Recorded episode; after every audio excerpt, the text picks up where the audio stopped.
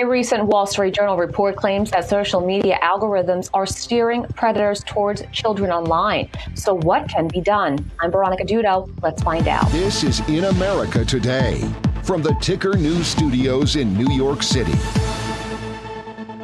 Hello and welcome. Coming up, Israel is facing growing diplomatic isolation as civilian deaths mount and a humanitarian catastrophe worsens. Plus, the United States Supreme Court has decided to hear a major case regarding access to an abortion pill. But first, while modern technology connects people around the world, it's also become an avenue for predators to victimize children. We're more connected now than ever before, especially as our devices make it easier to communicate with new messaging and video apps. But these technological advancements are increasingly dangerous for children. For more, we're joined by Maureen Flatley from the advocacy group Stop Child Predators. Maureen, thanks so much for your time today. Thanks for having me. So, first, for people who are not familiar with Stop Child Predators, can you explain more about the national nonprofit and what it does? Sure. This is a grassroots organization that was started quite some time ago to emphasize support for law enforcement when it comes to child victimization. And of course, the scenario that we see today is something that is unique and growing and requires more uh, law enforcement support than ever. Now, you were the lead author of the white paper. What did that entail and what did you discover? Well, first of all, I'm the daughter of an FBI agent who spent most of his career on Capitol Hill working for the Senate Racketeering Committee. So I kind of grew up in an environment where I saw large systems attack large organized crime problems. And as we looked at the public policy responses to this particular problem, we saw a tremendous amount of criticism of the technology companies involved, but we saw virtually no criticism of the actual criminals and very little, if any, emphasis on the law enforcement that's needed to combat this problem. We think that this is not a tech problem, really. This is a crime problem. And unless we invest in law enforcement and begin to assist the tech companies, this is this problem will never be solved adequately. So why is criminal justice at the core of efforts to prevent child exploitation online? Well, the tech companies are mandated reporters. And so, actually, without them, we would probably know very little about what's going on in terms of child victimization. But they're not the perpetrators, the criminals are the perpetrators. And frankly, the tech companies aren't the police either. So, putting them in a position of having to fend off this growing and um, extremely troubling and serious growth in criminal activity strikes us as really missing the point. So as we moved through and analyzed the public policy responses, we could see some major gaps in what was being proposed. And sort of like, um, in some cases, suing the person that calls the fire department while your house is burning down. Um, these companies have been the major source of information. Without them, there would be no cyber tips. And so we're very concerned that we have not invested enough in law enforcement. We're not doing enough to help the tech companies partner with law enforcement to fend off these continuous assaults that they're all experiencing. So, what more can Congress and the White House do to protect children from criminals? Well, I think we, we see two very clear objectives in the short term. One is that there's actually a law that's already been passed, but it hasn't been implemented very effectively called the PROTECT Act. It was actually one of the last bills that Senator, then Senator Joe Biden passed when he was in the Senate. It was a broadly bipartisan initiative. But recently, uh, there have been some very serious analyses of the bill, which point out that the bill hasn't been implemented. It hasn't really been funded, and DOJ hasn't created some of the um, programs that the bill recommended. Uh, then, of course, you have the issue of money. And without some additional spending on law enforcement, there's no way that anyone can keep up. One of the things that we found so dis- distressing in looking at the data for the white paper was that while the number of cyber tips has grown dramatically, again, mostly reported by the tech companies, the number of arrests and convictions of the perpetrators has been almost non existent. And so, really, to propose anything that doesn't include an aggressive law enforcement response to this will certainly not address the problem, will certainly not protect kids, and will actually probably perpetuate a growing cycle of abuse because we know that this is a crime that has an extremely high recidivism rate. With about 30 seconds left, uh, any reasons why the current policies are failing?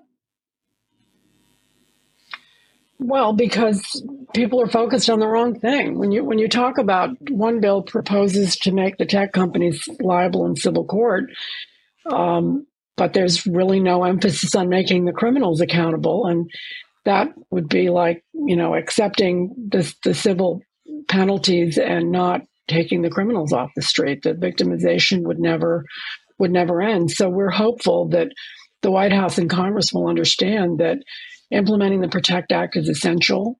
Um, passing the Invest in Child Safety Act, which is the one bill that has a tremendous amount of emphasis on law enforcement, that would allow the Protect Act to reach its true potential, would be uh, extremely, extremely powerful. But as it is, simply criticizing the tech companies without understanding that this is a this is a crime problem. It's a serious crime problem, and one that we have to treat as such and bring law enforcement to the table and help them get the tools they need to take these people off the street. Maureen, thank you so much for your time today. Thank Israel announces its worst combat losses in more than a month after an ambush in the ruins of Gaza. The nation is facing growing diplomatic isolation as civilian deaths mount and a humanitarian catastrophe.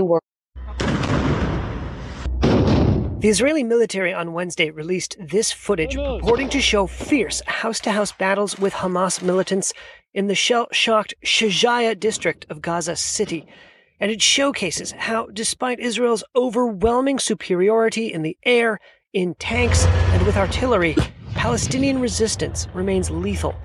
Underscoring that reality, Israel said on Wednesday 10 of its soldiers were killed in an ambush in the prior 24 hours in an operation to rescue another group of soldiers that came under fire. Among those killed were Lieutenant Colonel Tomer Grinberg, who was buried on Wednesday. It was the worst one day loss since 15 soldiers were killed on October 31st. Fighting has only intensified amid the rubble in the northern part of the Gaza Strip, where Israel had previously claimed its military objectives had been largely met.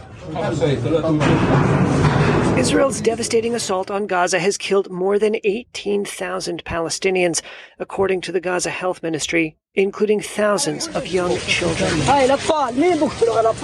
This body was recovered from the rubble of an airstrike in Rafah. This man cries, These are children. Children. Do they kill anyone other than children? The death toll has sparked an international outcry. The United Nations General Assembly this week passed a resolution calling for an immediate ceasefire. Israel's foreign minister on Wednesday said it would wage war on Hamas with or without international support after militants launched a surprise attack on October 7th, rampaging through Israeli communities, killing 1,200 people and taking hundreds of hostages. Gazans fleeing destruction have crowded into shelters in the south, overwhelming the health system already strained by a lack of fuel and medicine. Lynn Hastings is the United Nations humanitarian coordinator for the occupied Palestinian territories. We all know that the healthcare system is or has collapsed. We've got a textbook formula for epidemics and a public health disaster. This is in part, of course, because the shelters have long ago exceeded their full capacity uh, with people lining up for hours just to get to a toilet. One toilet available for hundreds of people. You can imagine what the sanitation conditions are like as a result.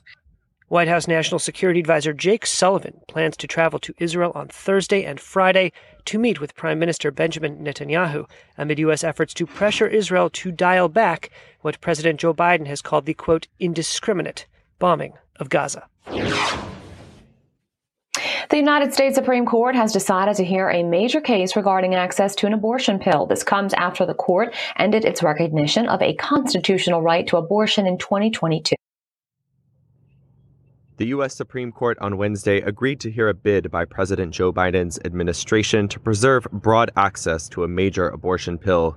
The justices took up the administration's appeal of an August decision by the New Orleans based Fifth U.S. Circuit Court of Appeals that would curb how the pill, called mifepristone, is delivered and distributed. They are expected to hear arguments in the coming months and issue a decision by the end of June which sets up another major ruling on reproductive rights to land in the middle of a heated presidential race. What we've seen now. Elaine Kamarck is a senior fellow at the Brookings Institution. I think the political implications are mammoth.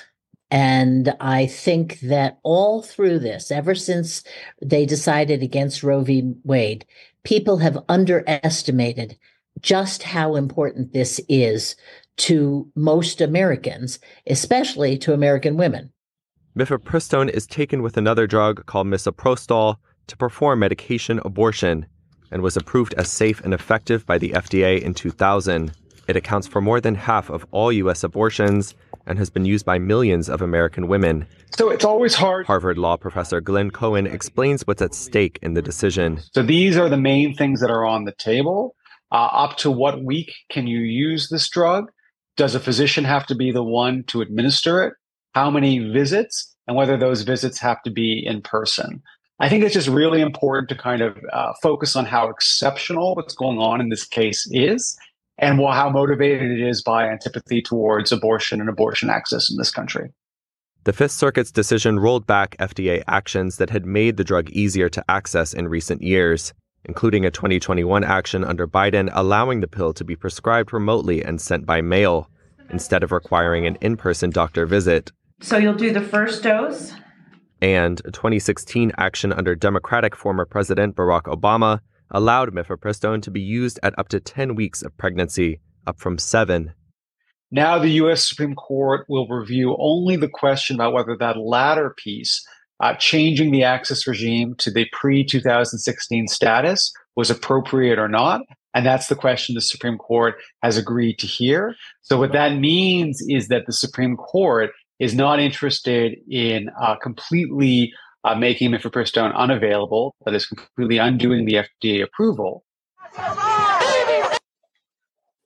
For more, head to tickernews.co. I'll see you soon. More right after this.